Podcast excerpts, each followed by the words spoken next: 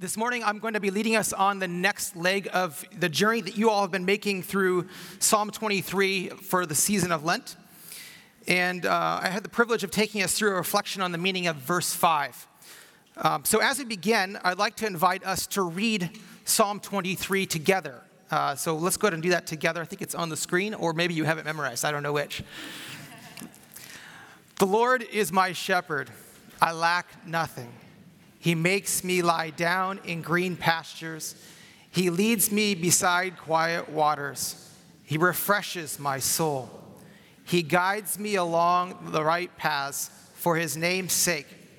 Even though I walk through the darkest valley, I will fear no evil, for you are with me. Your rod and your staff, they comfort me. You prepare a table before me in the presence of my enemies. You anoint my head with oil, my cup overflows. Surely your goodness and love will follow me all the days of my life, and I will dwell in the house of the Lord forever. The word of the Lord. Thanks be to God. As you have seen the past four weeks, the first half of Psalm 23 is structured around the organizing image of God as shepherd. But here in verse 5, the metaphor changes. You could almost think of it as the second act of a play. When the curtain goes up, the scene has changed. We've gone from out on the hills, where we are the wandering sheep and God is the shepherd, to a banquet scene in the house of God, in which we are the guests and God is the host. There's so much beauty in this picture. I'm really excited to explore it together with you. And so, the question that I want us to grapple together with today is this What does it mean for God to be host? What does the hospitality of God actually look like? Let me pray for us, then we'll begin. Lord Jesus, we ask that you would open our eyes and open our ears to see and to hear what you want us to see and to hear today. We pray that you would give us the faith to trust you to obey your word. We pray this in the name of Christ. Amen. In the fall of 1946, a couple of Bedouin shepherds were leading their sheep and their goats past a place that they and others before them had seen hundreds of times. They were near an ancient abandoned settlement on the edge of the Dead Sea in a place called Qumran, which I got to visit 10 years ago. And as they led their goats along a dried out riverbed with cliffs on either side, the teenage shepherds noticed up on the side of the cliff above them there were a handful of small holes. They looked kind of like animal dens or caves. And being teenagers, they did what only a couple of teenagers would think to do. They had a little competition to see who could throw a rock into one of the small cave like openings. It didn't take long, uh, and one of them landed a rock right just in the right place. It went through the opening of the cave, and to their surprise, it hit something. It sounded like pottery broke, and this got them curious. And so they climbed up the cliff and they found their way into the cave and they discovered a whole collection of what appeared to be pots full of ancient manuscripts. And as they searched the area, they discovered more caves with more manuscripts. And by the time the whole area was totally searched, there were nearly 900 manuscripts. The boys didn't know what they had found, but they knew that it was unusual. It wasn't until they collected the manuscripts and sold them to an antiquities dealer, who in turn put them in front of some scholars, that people began to realize what had been discovered. These Bedouin teenagers had discovered what we now know as the Dead Sea Scrolls, one of the greatest, greatest archaeological discoveries of the 20th century. They had stumbled onto a collection of biblical manuscripts that remained untouched by human hands for 2,000 years. Due to the dry and arid environment of uh, the Dead Sea, they had been preserved in a way that they wouldn't be in other places. Now, here's what's amazing to me. For hundreds of years, people had wandered with their sheep and their goats up this little dry riverbed and seen the caves and never realized what was hidden within them. All the while, inside the caves remained a treasure trove of precious content waiting to be discovered. Now, I tell you the story this morning because I want to suggest that something very similar could easily be the case for us with Psalm 23. It's a very familiar territory for most of us. Many of us have read over this psalm dozens, if not hundreds, of times. We may even have it memorized. But today I want to propose that there might be a lot more in this text than we first imagined, more than first meets the eye. It all has to do with the lens through which we approach the text. And so this morning I want to give us a different lens through which to approach the text, a lens that the early church used. Um, I'm, I'm, a bit of a nerd and I like to study church history. And as I've studied church history, I've come to discover that the early church, for the most part, didn't read the Bible in the way that I was taught to read the Bible. I went to seminary and I was trained to seek out the historical and the grammatical context of a passage. I was taught to drill down into the passage and try to find the author's original intent for his original audience, because that's where the meaning is. Now, there's nothing particularly wrong with this way of reading the scriptures. In fact, it can be very helpful at times. It's just that it's not, for the most part, the way the early church fathers approached the text. Instead, what you find if you read the early church writings is that they were fascinated overwhelmingly by another method of reading the Bible, one that may feel a bit foreign to us. And if I were to summarize it uh, in a word, it would be Christological. Christological. What I mean is that they read the entire scripture, Old and New Testament alike, through the lens of Jesus. When it came to understanding the Old Testament, even though on the surface the details of the Old Testament are clearly about the story of Abraham and his family and the people of Israel, in the layers, in the deeper layers of Revelation, the early church understood it to be about Jesus. And so the early church fathers read the Old Testament. When they read the Old Testament, they saw Jesus everywhere in the pages. They weren't just trying to be weird or eccentric or bend the text to say something that it wasn't saying. They had a theological reason for reading the Bible this way. And the reasoning went like this They believed that, as the Gospel of John, chapter 1 says, that Jesus is the Word of God. You remember where John says, In the beginning was the Word, and the Word was with God, and the Word was God. He was with God in the beginning. Now, what that meant to them was that all of Scripture, which they accepted as the Word of God, came through Jesus and was ultimately about him. This was made even clearer in John, verse, uh, John 1, verse 14, where it says that Jesus became, was the Word that became flesh, right? The Word was made flesh. He is the Word of God in human form. Or you could say that He is the embodiment of the Old Testament. Now, why am I telling you this?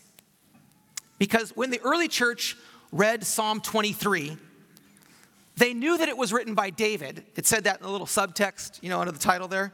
And they could see that it reflected his experience as a shepherd in the 11th century BC in the hill country of Judea. But none of this is what stood out to them. The early church read the entire psalm Christologically. They read it as being about Jesus. As they understood it, David isn't merely making generic assertions about God, he is talking, even if he didn't know it, about Jesus. When it came to the first part of the psalm, this which is all about God as shepherd, which you have already explored, they intuitively connected that uh, to Jesus' claim to be the good shepherd in John chapter 10. That's what he says I am the good shepherd. It's hard not to read Jesus into that section. But what about verse 5? And this is where the early church went crazy in a good way. When they read this verse, all the lights on their dashboard started flashing at them.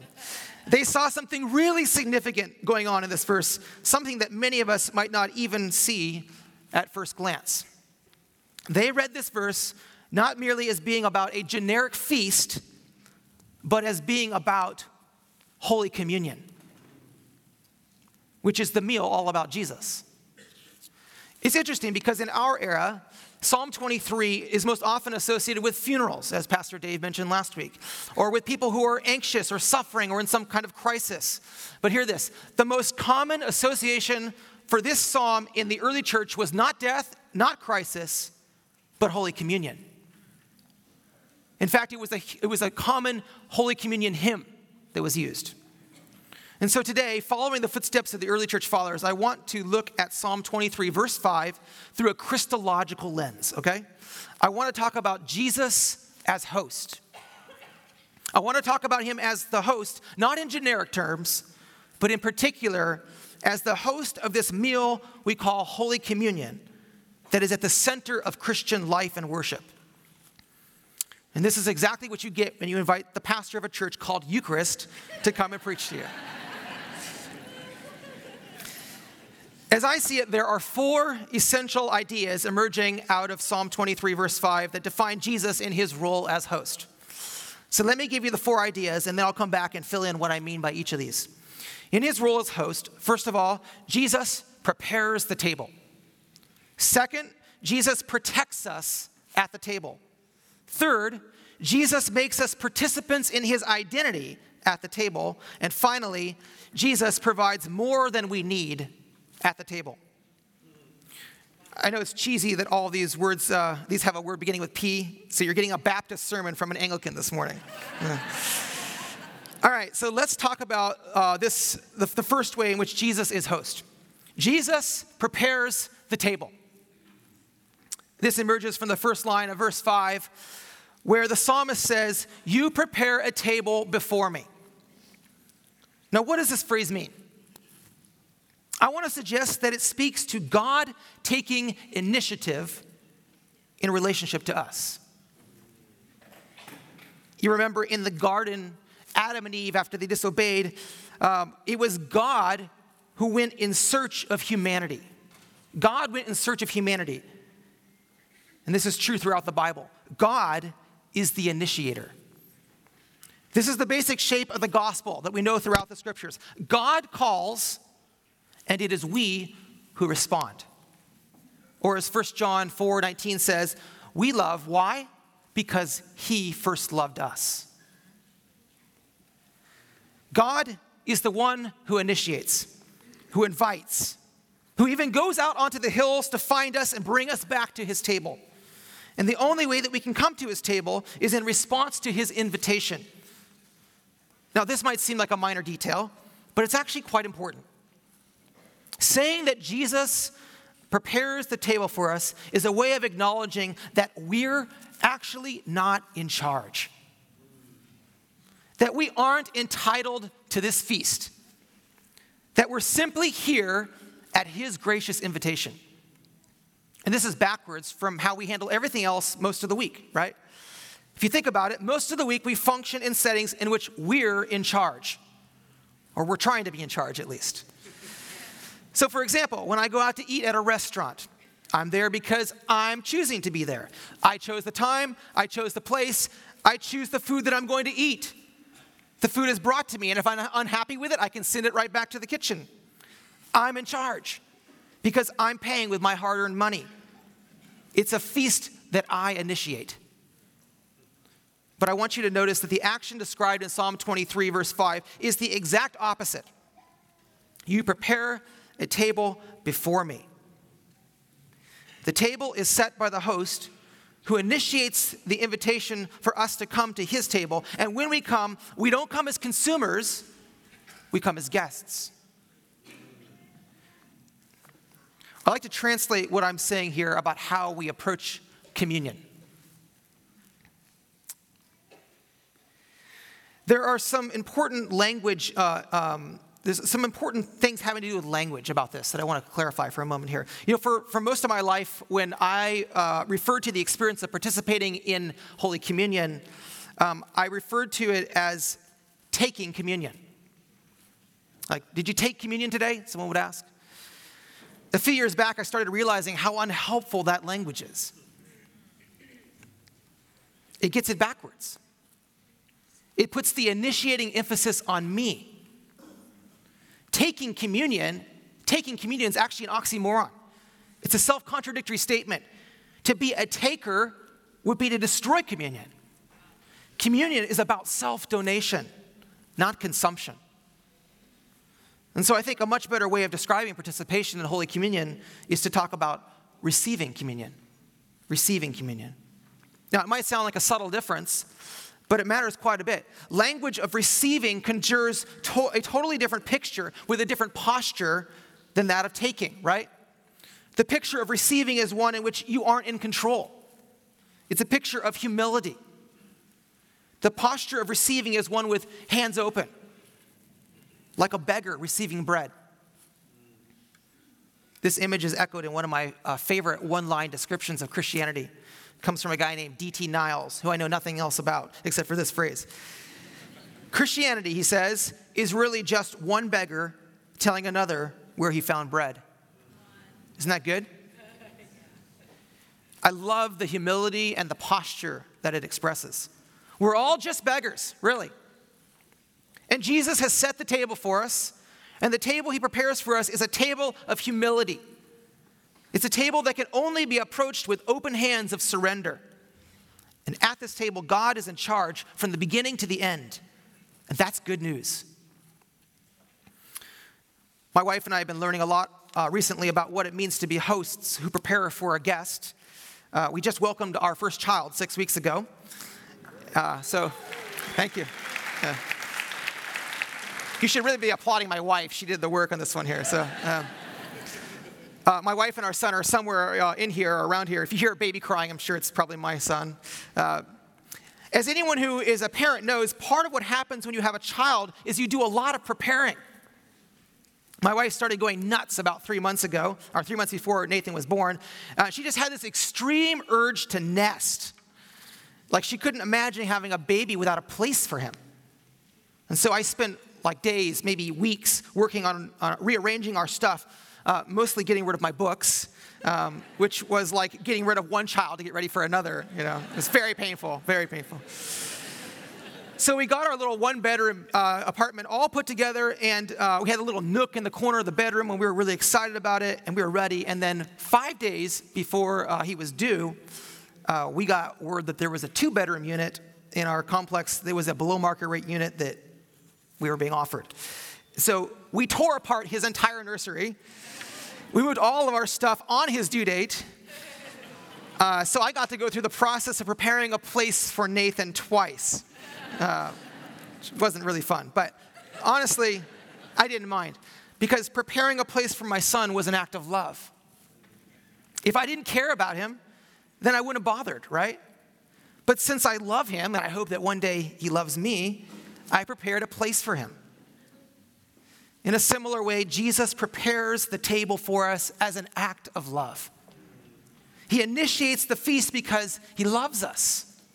And the truth is that we're as helpless as my newborn son. We need the table prepared for us. So, the first big idea about Jesus as host is that Jesus prepares the table. The next way that we see Jesus as host comes in the second phrase of the verse You prepare a table before me in the presence of my enemies. Now, reading this Christologically, I would say it like this Jesus protects us at the table. Because we come to the table at Jesus' invitation and on his terms, the table is a place in which we entrust ourselves entirely to his protection. We are promised safety at his table. Yeah, amen. Historically, uh, a major part of the meaning of hospitality that, we, that you may not know was protecting guests from harm. Be that from wild animals, from the natural elements, from bandits or from enemies who are pursuing them. In fact, in the ancient world, you wouldn't travel at all if there wasn't a culture of hospitality. You just wouldn't make it. We have numerous stories in the Old Testament of people receiving protection at the hands of a stranger. Think of the story of Rahab the prostitute uh, and the spies in Jericho. And uh, Rahab offered protection to the two men who were total strangers to her, protecting them from the men of her own city. This is classic ancient world hospitality. There is such a strong uh, connection historically between protection and hospitality that you can see it in the etymology of the word host, which is kind of interesting here. The word host comes from a Latin word, hostis.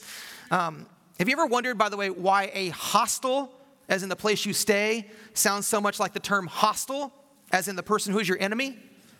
Well, now you know why, because they share the same Latin root and they're associated with each other here. You see, here's how it works a host is a person who provides care and safety for the one who has sought its protection.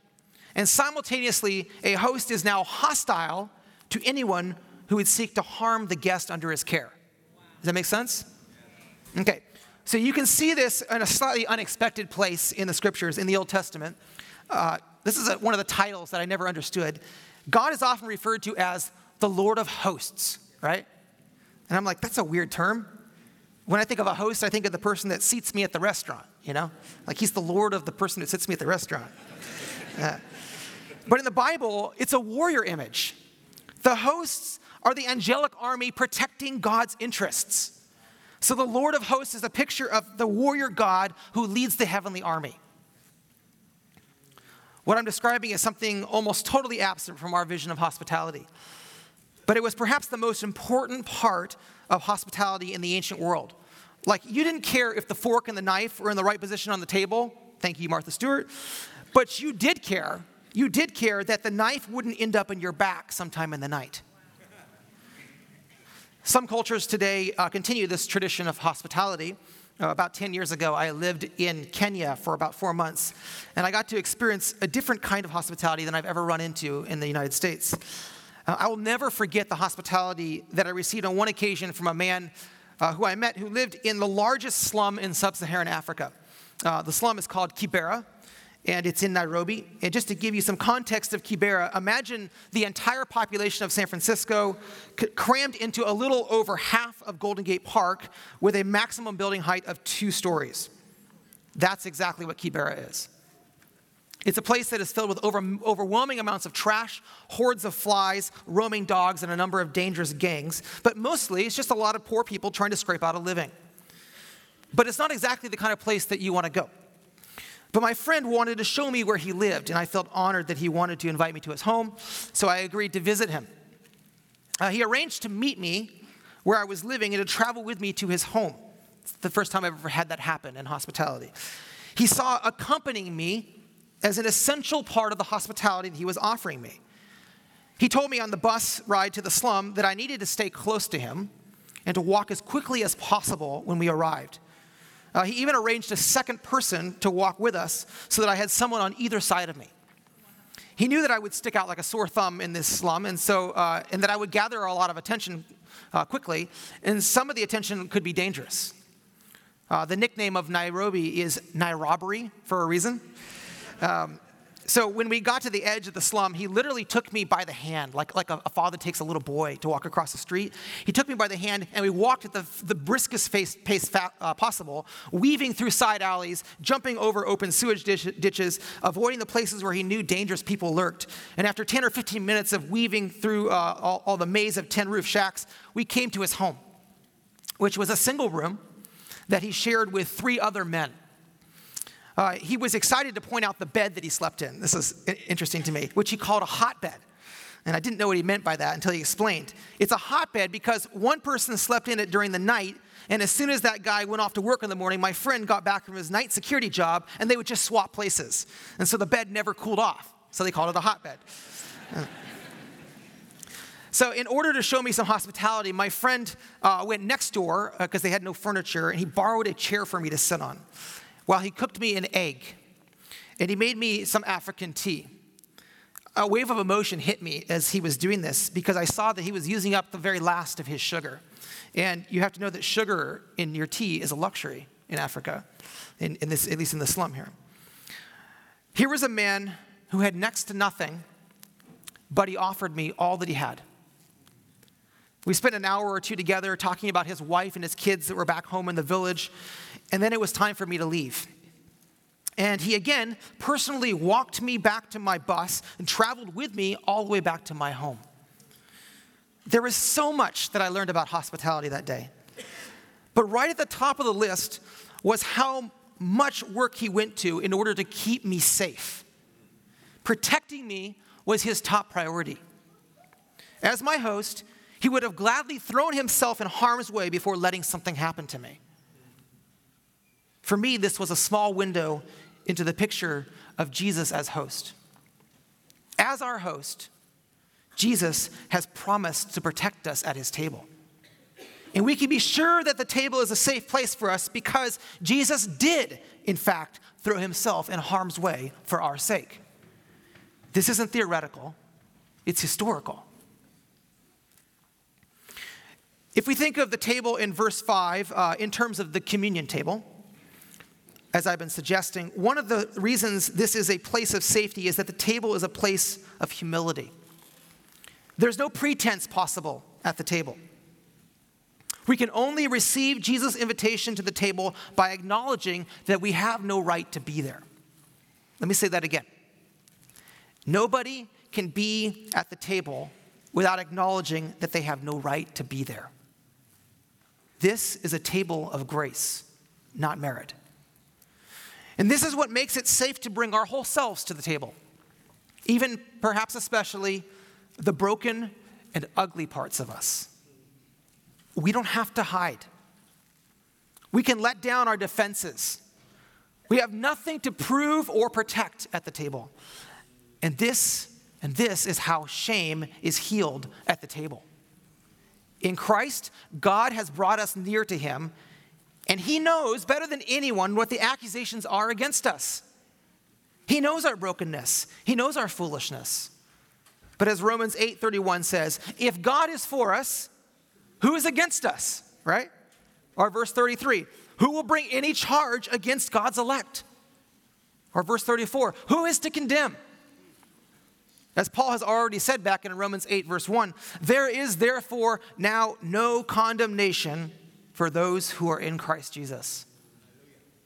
Jesus protects us at the table, and his way of protecting us at the table is by setting the terms of the table. And these are the terms. The only people who can be there are people who realize they don't belong there. People who have laid down their right of revenge, who have entrusted their defense entirely to the host. Over the years, I've come to realize that I'm a naturally defensive person for reasons I don't all, know all the reasons why. Uh, I hate it when people misunderstand me or criticize me. I want to prove to them that they're wrong. I want to defend my reputation, my character, my honor. But this is all just my pride, really. And it has no place at the table. At the table, I can entrust my defense to Jesus, who knows better than anyone that I'm not innocent. The good news is that innocence isn't a prerequisite for being at the table, right? In fact, the only people who can come to the table are those who acknowledge they aren't innocent. Perhaps we should imagine there's like a sign hanging over the, the, the entry to the, to the banquet hall no innocent parties allowed. the only one who is innocent is the host, who ironically uh, has his blood on the hands of each person he welcomes to his table. This is one of the paradoxes of the gospel. And here's where something beautiful emerges. If humility and fully entrusting ourselves to our host are what define the terms of the table, then this opens up all kinds of possibilities for what Jesus can do at his table. In this context, um, in the context of humility, the table becomes a place of reconciliation.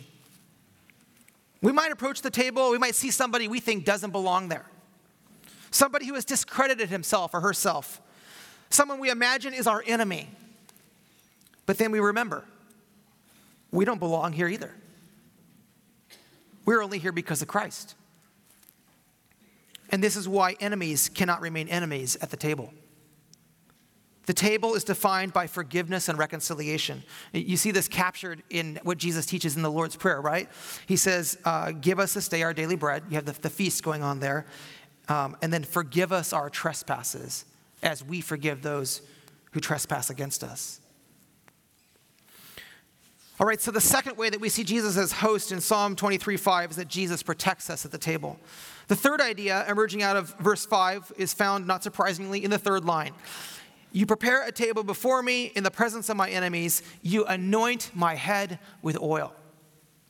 In the ancient world, dry skin uh, was a problem.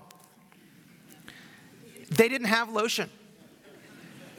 So people walked around with chapped and flaky skin. And the remedy for this was oil. Oil soothed the skin, provided healing.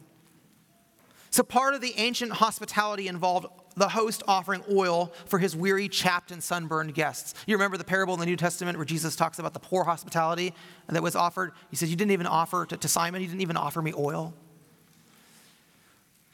So, this is what David is talking about. But when the early church read this Christologically, as we've been trying to read the psalm this morning, they saw another layer of meaning emerging. they read this verse as an invitation to participate in Jesus' identity. And let me explain this. It has to do with the meaning of the term Christ.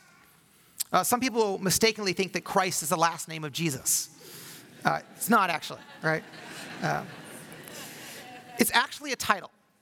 Uh, the term Christ in, is the Greek form of the Hebrew word that we translate into English as Messiah.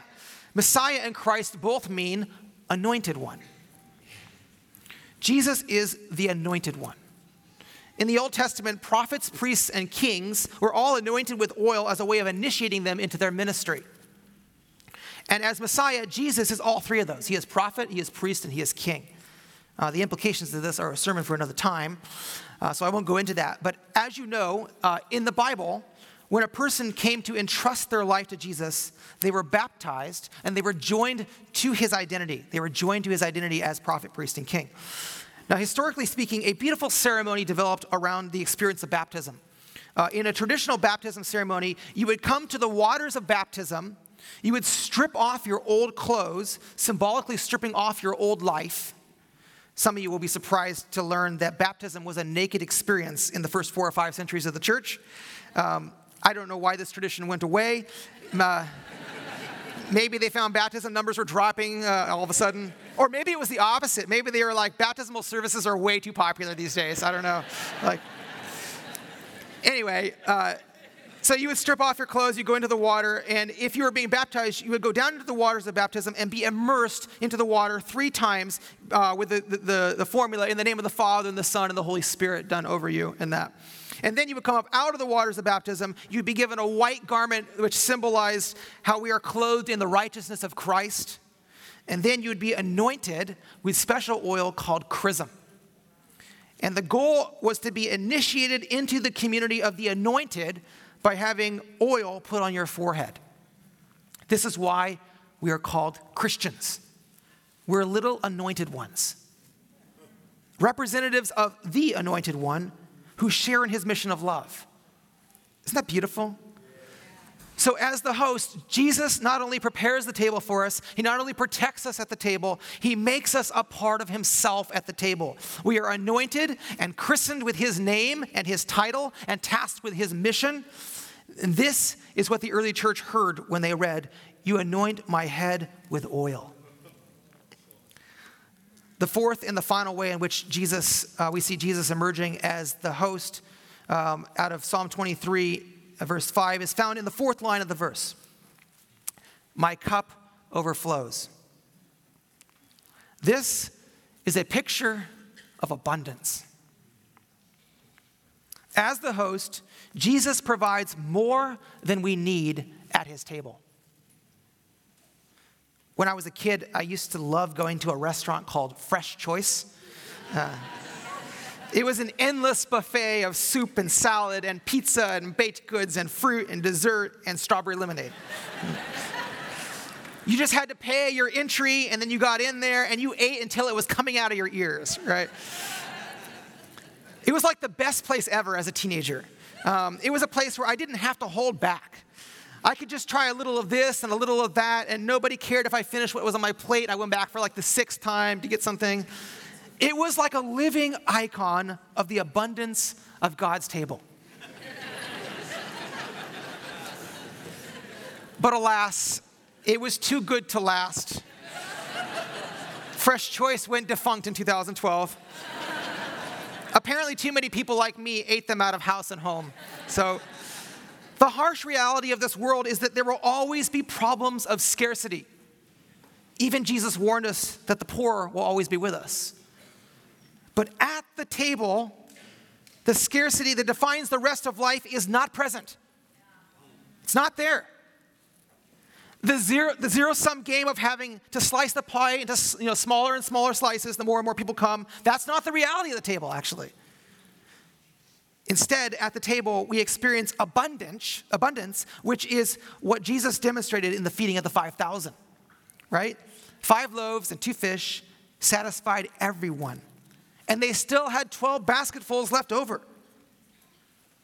Do you know that John, in the Gospel of John, this is where John teaches his, his, uh, his theology of, the, of Holy Communion? It's in John 6, where he has that whole story of the feeding of the 5,000, and then he goes on to explain. This is why he does this, because it is a theology of abundance. In Christ, there is more than we could ever desire. His table makes fresh choice feel downright limited. and because of this, this theology of abundance, the church historically has always taught something interesting. They say that when you receive the communion elements, regardless of how big or small the portion of bread or wine is that you swallow, you are receiving all of Jesus. All of Jesus. His life, death, resurrection, ascension, his humanity, his divinity. You are receiving all of Jesus in that. What I'm describing is something we cannot even begin to explain that in this mysterious meal, we receive not merely bread and wine, but the God whose presence cannot be contained by the entire universe. That ought to blow your mind.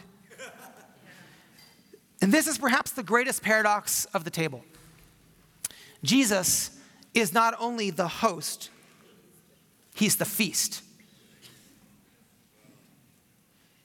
There's an interesting linguistic signpost pointing to what I'm describing uh, that exists within the historic church, at least in the English speaking context. Do you know what that little wafer is that, that uh, the priest, uh, the pastor holds up in communion? You know what it's called? It's called the host. Isn't it fascinating that in communion, we are hosted at the Lord's table by Jesus, who in turn offers his very self to us? This is my body which is broken for you. This is my blood, which is poured out for you. There is no lack at the table of the Lord because in offering himself to us, he has given us everything. He has withheld nothing from us. And his deepest desire is that we would respond to his self donation by offering ourselves completely to him in return. And why wouldn't we? Really? He has prepared the table for us. He has invited us to his feast, for he has promised to protect us from any who would seek to harm us. He has given us his name and his title and a place in his family as part of his identity. And he has promised us more than enough a cup that runs over, abundance beyond our wildest imagination. He has offered us his very self. Brothers and sisters, this is the essence of life without lack. And so, the question that I want you to think about, that I want to leave you with, is this What on earth is keeping you from his table? What is keeping you from this abundance? Jesus prepares us the table before us. Some of us have been trying to make our own table, trying to show God that we have a place at his table. Now he's already prepared the table for you. Some of us try to come to the table on our own terms, but he's already prepared it for you. Jesus protects us at his table. Some of us here feel beat up, feel tired, and feel like there's accusations against us. Jesus will defend you at the table. He will. Jesus makes us participants in his identity at the table. We have identities as individuals right now, but we want an eternal identity, don't we? We want to belong with him forever. He's made a way for that. And Jesus has provided more than we need at his table abundance beyond what we can possibly imagine. Today, let us taste and see that the Lord is indeed good. Amen? Amen. Let me pray for you. Jesus, I'm so grateful that you are the Lord of the table, that you are the master, and that you love us with an everlasting love, so much so that you would go ahead and make a place for us.